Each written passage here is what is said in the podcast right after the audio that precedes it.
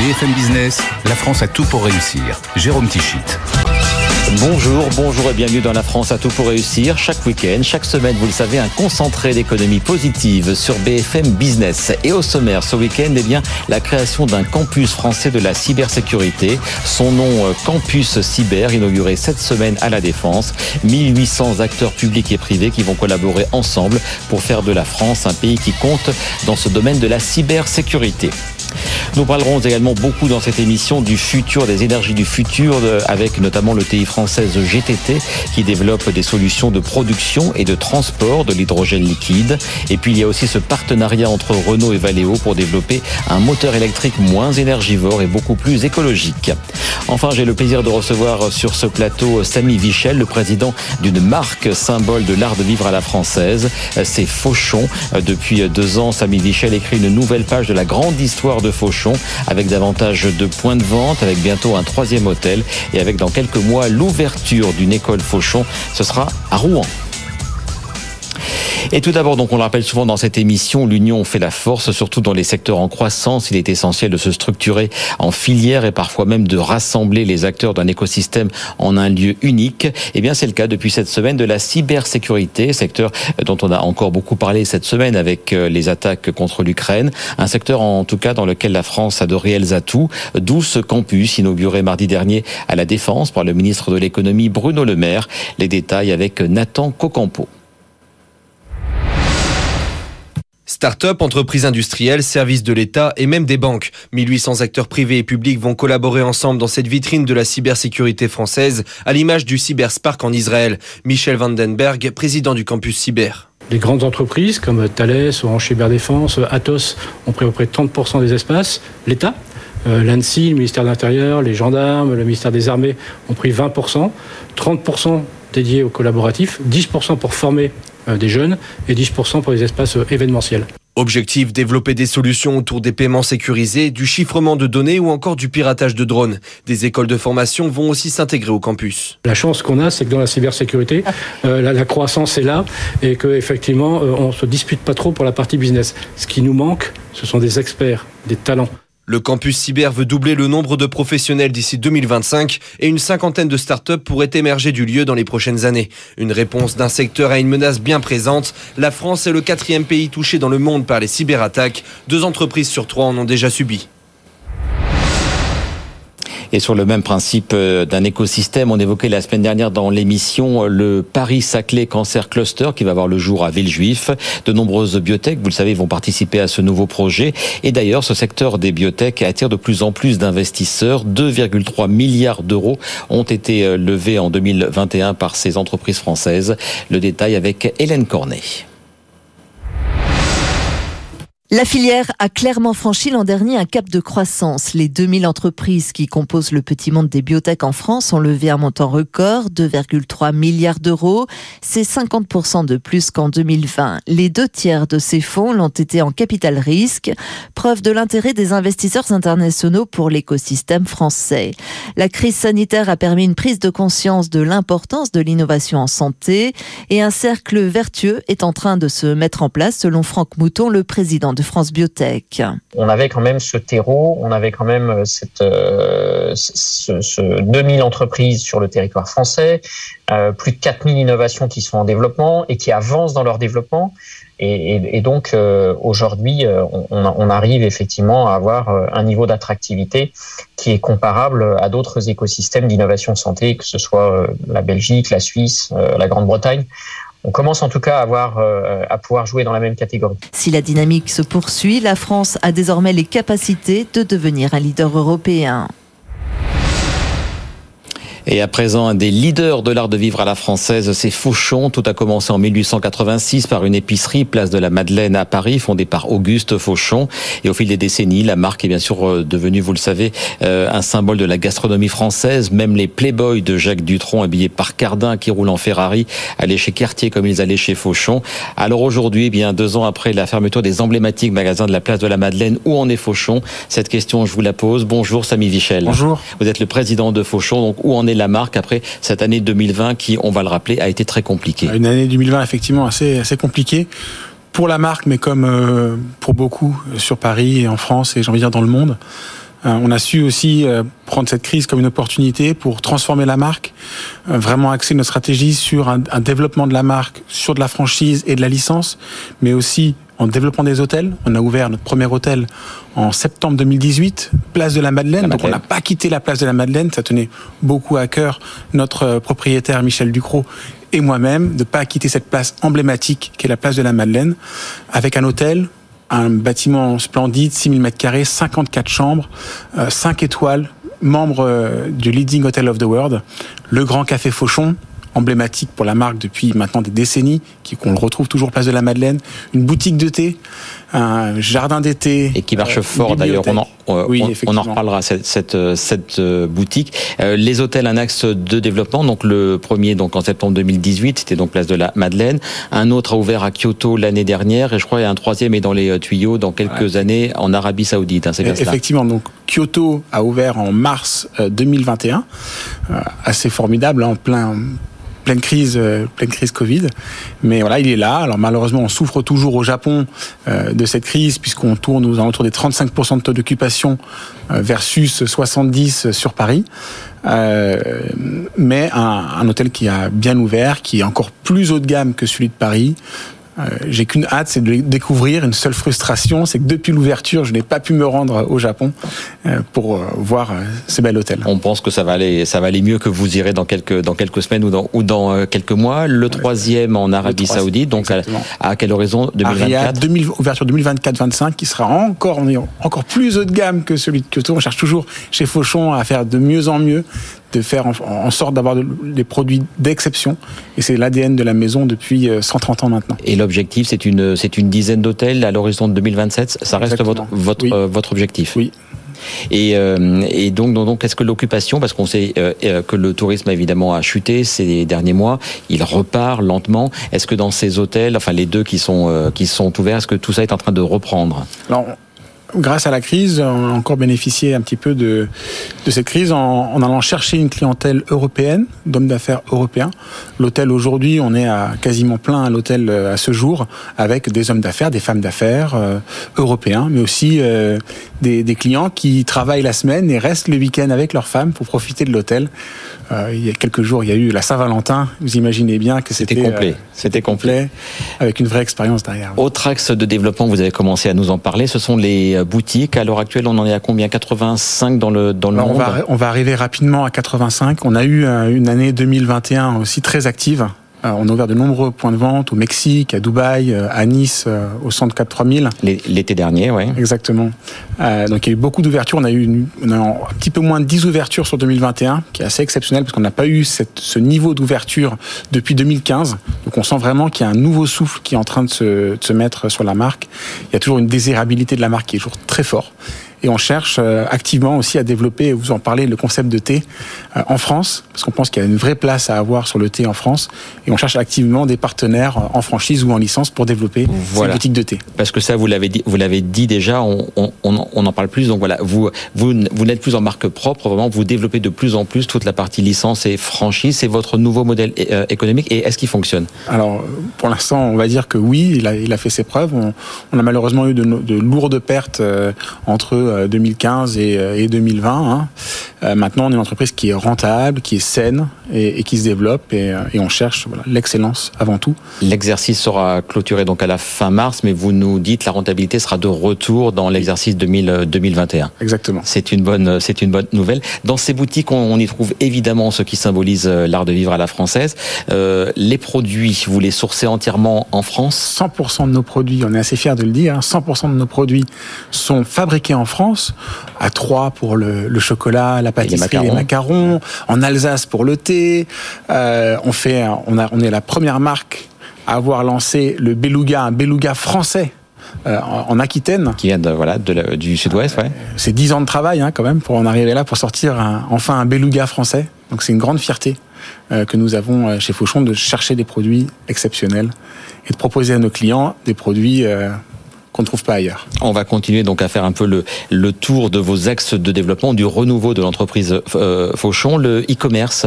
Le e-commerce, toutes les grandes marques de luxe, mais pas, mais pas que d'ailleurs, euh, développent la partie euh, Internet. Est-ce que vous, c'est, c'est votre cas aussi? Effectivement, en 2020-2021, on a été forcé de fermer nos magasins, on a été confinés, et donc on a décidé aussi de d'accentuer notre, euh, notre stratégie sur Internet. On a doublé notre chiffre entre 2020 et, et, entre 2019 et 2020, et on a encore quasiment doublé entre 2020 et 2021. Donc c'est. Vous êtes à peu près à 15% de votre chiffre d'affaires qui est euh, qui est fait en e-commerce. Effectivement. Le retour des voyageurs, que ce soit les touristes ou les hommes et les femmes d'affaires, ça veut dire aussi peut-être le retour pour vous de, de cet axe du travel retail qui a beaucoup souffert et qui est en train de remonter la pente. Hein. Souffert, on était, on était quasiment à, zéro, Bien sûr, bien sûr, bien sûr. Ouais. Et là, enfin, on, on, a retrouvé à peu près 30% de notre chiffre d'affaires. On compte, on compte euh, atteindre 50% sur l'année 2022 pour retrouver une normalité à partir de 2023. Et c'est un axe très stratégique pour la marque, hein, puisque 30% de notre chiffre d'affaires en 2019 était fait par le travel retail. Et ça veut dire donc plus de, plus de points de vente dans les aéroports et les, et les gares. Il y a eu un, un, point de vente ouvert à Montparnasse en novembre, une autre gare parisienne peut-être dans les Très prochainement, dans les on, va vous, on va pouvoir vous, euh, vous annoncer une ouverture d'une autre boutique dans une autre gare parisienne, et pas que, puisqu'on cherche aussi à développer la marque dans d'autres gares françaises. Absolument. Et puis on va finir par cette, ce grand événement dont on reparlera, je pense, dans les, les prochains mois. C'est la première école Fauchon qui va ouvrir à Rouen. Alors tout va commencer en fait à la rentrée de septembre, mais les vraies promotions seront opérationnelles dès janvier 2023. Parlez-nous de ce grand projet d'école. Un, un, grand, un grand projet, un grand rêve euh, pour pour Fauchon, puisque Fauchon, on a, depuis 130 ans, on forme les plus grands chefs pâtissiers reconnus de ce jour. On peut en citer certains Christophe Cédric Grolet, euh, Pierre Hermé. Pierre Hermé. Euh, beaucoup sont passés par Fauchon. Ça nous tenait à cœur et c'est dans l'ADN de la marque de, de, lancer d'une manière professionnelle une grande école, parce que c'est une grande école. C'est une école qui fera 6000 mètres carrés en plein centre de Rouen pour accueillir jusqu'à 800 étudiants. Il y a une il y a sept grands laboratoires de formation, une dizaine de classes, des restaurants d'application et avec un bachelor qui est reconnu, qui était visé par l'État, donc c'est un, un, diplôme qui est reconnu euh, par l'État, avec en partenariat avec Neoma. Parce que parce qu'il y a donc aussi donc outre les métiers de bouche comme on comme on dit, il y a euh, il y a aussi les métiers du management qui vont être voilà. euh, qui vont être euh, enseignés dans cette enseignés, école. Voilà, en, en partenariat avec avec Neoma. Mais bien sûr, en, en, parallèle de de ce bachelor en management, il y a tous les les CAP en pâtisserie, en cuisine, en, en, boulangerie, même des, des, CQP professionnels sur les métiers de l'accueil et du maître d'hôtel, le service en tant que tel. Donc c'est un grand projet, une grande école. Eh bien, on vous réinvitera avec grand plaisir pour cette pour cette cette école quand vraiment elle se lancera donc à la rentrée 2022. Merci beaucoup Samy Vichel d'avoir été l'invité de la France à tout pour réussir et longue vie donc à ce nouveau projet, à ces nouveaux axes de développement de Fauchon, maison vous le rappelez créée dès 1886. Merci à vous. Merci beaucoup. On va continuer à égrener les bonnes nouvelles pour l'économie française avec une nouvelle commande d'avions Rafale cette fois-ci par l'Indonésie, 42 appareils commandés à Dassault Aviation pour un montant global de 8,1 milliards de dollars. Éric Trappier, le PDG de Dassault Aviation, était l'invité d'Edwige Chevrillon pour commenter cette bonne nouvelle et rappeler que désormais la liste s'allonge des pays qui ont commandé des rafales. Il revient aussi sur les mouvements sociaux en cours dans les usines Dassault en France. On écoute donc Éric Trappier. Après euh, donc euh, l'Égypte, le Qatar, euh, l'Inde, la Grèce, vient l'Indonésie, ça fait un cinquième pays et on peut rajouter la Croatie, donc un, un, sixième pays qui a acheté des avions d'occasion. Donc ça fait va... sept pays avec la France. 42 exemplaires, au total c'est une commande de 8 milliards de dollars. c'est beaucoup, c'est beaucoup plus qu'attendu? Alors les, Indonésiens avec qui on a commencé à travailler il y a, quelques années, effectivement, ont été partis sur 36. Ils ont rajouté 6 avions, euh, qui est une bonne nouvelle. Ça fait 36 plus 6, 42. Euh, voilà, on va fournir ces 42 avions conformément au planning qu'on a négocié avec eux.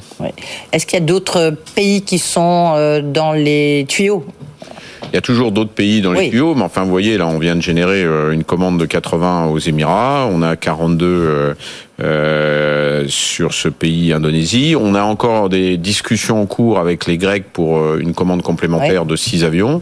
Et puis, on a, on fait des, des, prospections ailleurs, mais on a déjà un gros carnet de commandes. Cela dit, est-ce que les cadences dans vos usines vont suivre indépendamment? La grève, évidemment, ralentit, mais que vous êtes visiblement dans une disposition euh, pour négocier est-ce que vous êtes capable de tenir la cadence, notamment Oui, on est capable. On était euh, tombé en dessous de 1. On avait dit en dessous de 1, c'est dangereux. Donc, euh, n'oublions pas qu'on était en dessous de 1 en 2020. Euh, on est maintenant en 2022, moins de deux ans après. Et là, on est On est en train de monter à cadence 2. C'est en, en cours, indépendamment des, des soucis qu'on a aujourd'hui. Et, et, on sera capable de monter jusqu'à cadence 3. Oui. Alors, c'est pas deuxième ligne, c'est qu'on augmente les cadences. C'est-à-dire, on produit un peu plus, donc ça nécessite un peu plus d'outillage, un peu plus de, de, de compagnons sur les usines, d'encadrement, et donc on va évidemment embaucher. C'est ça la bonne nouvelle. Et, puis donner un peu plus de travail à la Vous allez embaucher combien Ah ben on va embaucher en fonction des, des besoins, mais c'est aussi basé sur les Falcon. Hein. Alors le carnet de commandes se remplit aussi côté Falcon, donc on va embaucher, et puis on va redonner du travail à la sous-traitance. N'oubliez pas que pendant la crise, on a aussi rapatrié du, du travail chez nous pour faire face à ce manque de charges. Aujourd'hui, c'est on va leur rendre euh, l'appareil en leur redonnant un certain nombre de charges. Voilà donc pour ces embauches à venir chez Dassault Aviation et chez les sous-traitants, Eric Trappier le disait à l'instant, il va aussi falloir embaucher dans le nucléaire. Suite aux annonces d'Emmanuel Macron il y a une dizaine de jours de relancer la filière avec notamment la construction de six nouveaux EPR, eh bien ce défi du recrutement il est colossal. À elle seule, EDF prévoit de recruter 15 000 personnes en France cette année. Raphaël Couder nous détaille donc les besoins à venir de la filière nucléaire française. Les besoins de la filière nucléaire vont être considérables dans les prochaines années. Les six nouveaux EPR annoncés vont nécessiter le recrutement de 30 000 salariés, estime le GIFEN, le groupement français des industriels de l'énergie nucléaire, 20 000 pour construire les réacteurs et environ 10 000 pour l'exploitation et la maintenance, détaille Cécile Arbouille, déléguée générale du GIFEN. C'est des métiers qui sont beaucoup autour de la mécanique au sens large, donc on a le métier de chaudronnier, de euh, personnes qui s'occupent des machines tournantes. On a les métiers de tuyauteur, euh, de soudeur, euh, les contrôleurs, donc ceux qui vérifient notamment que les opérations telles que les soudures ont été bien réalisées. Une tâche délicate, certains de ces métiers techniques souffrent en effet d'un déficit d'attractivité ces dernières années. Face à cela, la filière tente de booster la formation avec notamment la mise en place d'une université des métiers du nucléaire l'été dernier destinée à valoriser ses compétences. Dans les écoles d'ingénieurs, en revanche, l'atome bénéficie d'un retour en grâce ces dernières années, comme par exemple à l'INSTN, explique son directeur. En deux ans, on a vu la promotion de notre diplôme, qui est un peu notre diplôme phare, le diplôme d'ingénieur spécialisé en génie atomique, qui a augmenté de 50% en deux ans. Les entreprises du secteur prévoient de recruter environ 4000 ingénieurs par an pour faire face à ces nouveaux projets. Et on va rester dans le domaine des énergies propres, ou en tout cas qui tendent à le devenir, avec cette initiative commune annoncée il y a quelques jours par les groupes français Renault et Valeo. Il s'agit de mettre au point d'ici cinq ans un moteur électrique qui consommera moins d'énergie et qui, dans son processus de fabrication, ne va pas utiliser des terres rares. Explication de Nathan Cocampo. Valeo et Renault promettent une vraie avancée technologique. Les deux constructeurs travaillent sur un moteur électrique nouvelle génération qui offrira plus de puissance avec moins d'énergie. Un moteur qui n'utilisera pas dans sa production des terres rares, ces matières minérales stratégiques mais dont l'extraction endommage l'environnement, comme l'explique Christophe Perilla, nouveau directeur général de Valeo. Ce sont des éléments qui sont euh, qui ont plein de défauts. Euh, les terres rares, elles sont difficiles à extraire. Euh, c'est pas propre d'extraire des terres euh, des terres rares. Le prix des terres rares est volatile. On peut même imaginer que le prix des terres rares augmente considérablement dans les dans les prochaines années. Et puis les terres rares sont l'objet de peut-être de tensions géopolitiques dans le futur, puisqu'elles sont majoritairement extraites en Chine. Donc quand on élimine les terres rares, ben, on élimine tous ces problèmes à la fois. Le nouveau moteur électrique d'une puissance de 200 kW devrait sortir des usines françaises à partir de 2027. Dans cette optique, Valeo va racheter l'intégralité de la co-entreprise qu'il détenait avec Siemens depuis 2016. L'intégration sera effective au 1er juillet et permettra à Valeo de se renforcer dans les systèmes de propulsion qui deviendront la première activité du groupe. Le nouveau pôle système de propulsion devrait dégager une croissance annuelle de 12% et des synergies de 120 millions d'euros par an. Et l'avenir énergétique passera aussi de plus en plus par l'hydrogène, notamment l'hydrogène liquide. On va donc s'intéresser à l'une de nos ETI françaises GTT qui s'est déjà spécialisée dans le transport du gaz liquéfié sur des navires. Elle fabrique en fait les membranes qui assurent l'étanchéité de la cargaison pour ce gaz liquide. Et eh bien GTT est en train de développer un procédé similaire pour l'hydrogène liquide. Les enjeux business sont très importants pour à terme transporter cet hydrogène liquéfié essentiellement produit dans les pays chauds vers les pays qui en auront besoin. On va donc écouter les explications sur tout ceci, signé Jean-Baptiste Huette. Et juste après, l'interview de Philippe Bertherotière, c'est le PDG du groupe GTT. Il était l'invité de Good Morning Business. Si transporter le gaz liquéfié ne pose aujourd'hui plus aucun problème, ce sera plus compliqué pour transporter l'hydrogène liquide. C'est le nouveau défi que s'est lancé GTT. Cette ETI française est le leader mondial des systèmes de confinement, des enveloppes imperméables qui permettent de conserver le gaz liquide à moins 163 degrés. Pour l'hydrogène, ce sera plus froid et complexe puisqu'il faudra descendre à moins 256 degrés et rendre ces membranes encore plus isolantes et étanches car les molécules d'hydrogène sont plus fines. Bref, une rupture technologique en puissance. L'objectif dans un premier temps est de sortir un navire capable de transporter 10 000 mètres cubes d'hydrogène avant d'atteindre plus tard la barre des 100 000 mètres cubes. Une annonce qui préfigure ce que pourrait être notre futur monde énergétique, des centaines d'hydrogéniers naviguant sur les mers du globe. GTT n'entend d'ailleurs pas se limiter au transport de l'hydrogène puisque l'entreprise compte bien fournir les outils pour le fabriquer, les électrolyseurs. Et là, le pari est réussi puisque la filiale de GTT, Elogen, délivre déjà plus de 160 électrolyseurs par an. L'idée aujourd'hui, c'est de produire euh, dans des euh, parties du monde extrêmement ensoleillées euh, beaucoup d'électricité grâce à des centrales solaires, de convertir cette électricité en hydrogène avec des électrolyseurs, de les liquéfier et puis après d'amener cet hydrogène liquide vers des zones de consommation par bateau. Alors on parle à quel horizon? Écoutez, on pense, euh, on, pense euh, pouvoir euh, lancer la construction de ce navire vers 2025 et puis avoir ce navire en 2028. Donc c'est tout proche. Et avant même 2028 et donc l'essor de l'hydrogène liquide, nos industriels ont bien sûr besoin d'énergie pour produire. Certains ont besoin plus spécifiquement de chaleur, mais cette chaleur est souvent euh, produite à partir d'énergie fossile, d'où l'idée de la start-up Jimmy Energy qui développe des générateurs thermiques pour produire de la chaleur à partir de l'uranium. On écoute sur le sujet Antoine Guyot, c'est le cofondateur et directeur général de Jimmy Energy. Il était notre invité il y a quelques jours à l'occasion d'une levée de fonds de 2,2 millions d'euros. Ce qu'on fait, nous, euh, c'est un fournisseur de chaleur industrielle décarbonée. De chaleur, pas d'électricité. Exactement. Ça veut dire que, euh, ben, on ne le sait pas forcément, mais un industriel a besoin d'énormément de chaleur pour ses procédés. Si vous voulez faire euh, de l'agroalimentaire, de la chimie ou, même du papier, vous allez fondre des métaux, par exemple. Exactement. Et eh ben, vous avez besoin de chaleur. Et généralement, un industriel, pour cette chaleur, il utilise du gaz. C'est ce qui a historiquement été le, meilleur choix. Et le problème du gaz, et on le sait bien aujourd'hui, c'est que à la fois c'est coûteux et en même temps c'est extrêmement euh, polluant, ça émet énormément de dioxyde de carbone. Et donc nous, ce qu'on propose, c'est des petits générateurs thermiques qui viennent remplacer les brûleurs à gaz euh, qui sont utilisés sur les sites industriels. Et la particularité de nos, nos générateurs thermiques, c'est qu'ils fonctionnent à la fission nucléaire. Donc, à l'uranium et, Exactement. Avec de l'uranium. Exactement. Nous, notre but, c'est de décarboner le plus vite possible. Ça, peut s'accoler concrètement à combien de, sites industriels en France, par exemple? C'est 500 à 1000 générateurs potentiels en France. C'est-à-dire que c'est vraiment une consommation très très forte d'énergie, euh, cette industrie. C'est jusqu'à 25% des émissions mondiales de CO2, hein, l'industrie. Et donc, euh, c'est pour ça que, en offrant cette solution, qui à la fois fait de la chaleur moins chère et décarbonée, on aligne écologie et économie pour nos, clients. Pour une entreprise, quelle durée de vie pour euh, un hmm. réacteur de, ce genre, un tout petit réacteur, et quel coût? Alors, nous, on fait une solution plug and play, où on installe notre système. L'industriel ne l'utilise pas, ben, n'a pas du tout à le gérer, il achète simplement la chaleur qui en sort, on le gère pour lui. Ce système dure 10 à 20 ans, ça dépend à quelle puissance on, le met en fait chez l'industriel. On s'adapte à son site, à son procédé.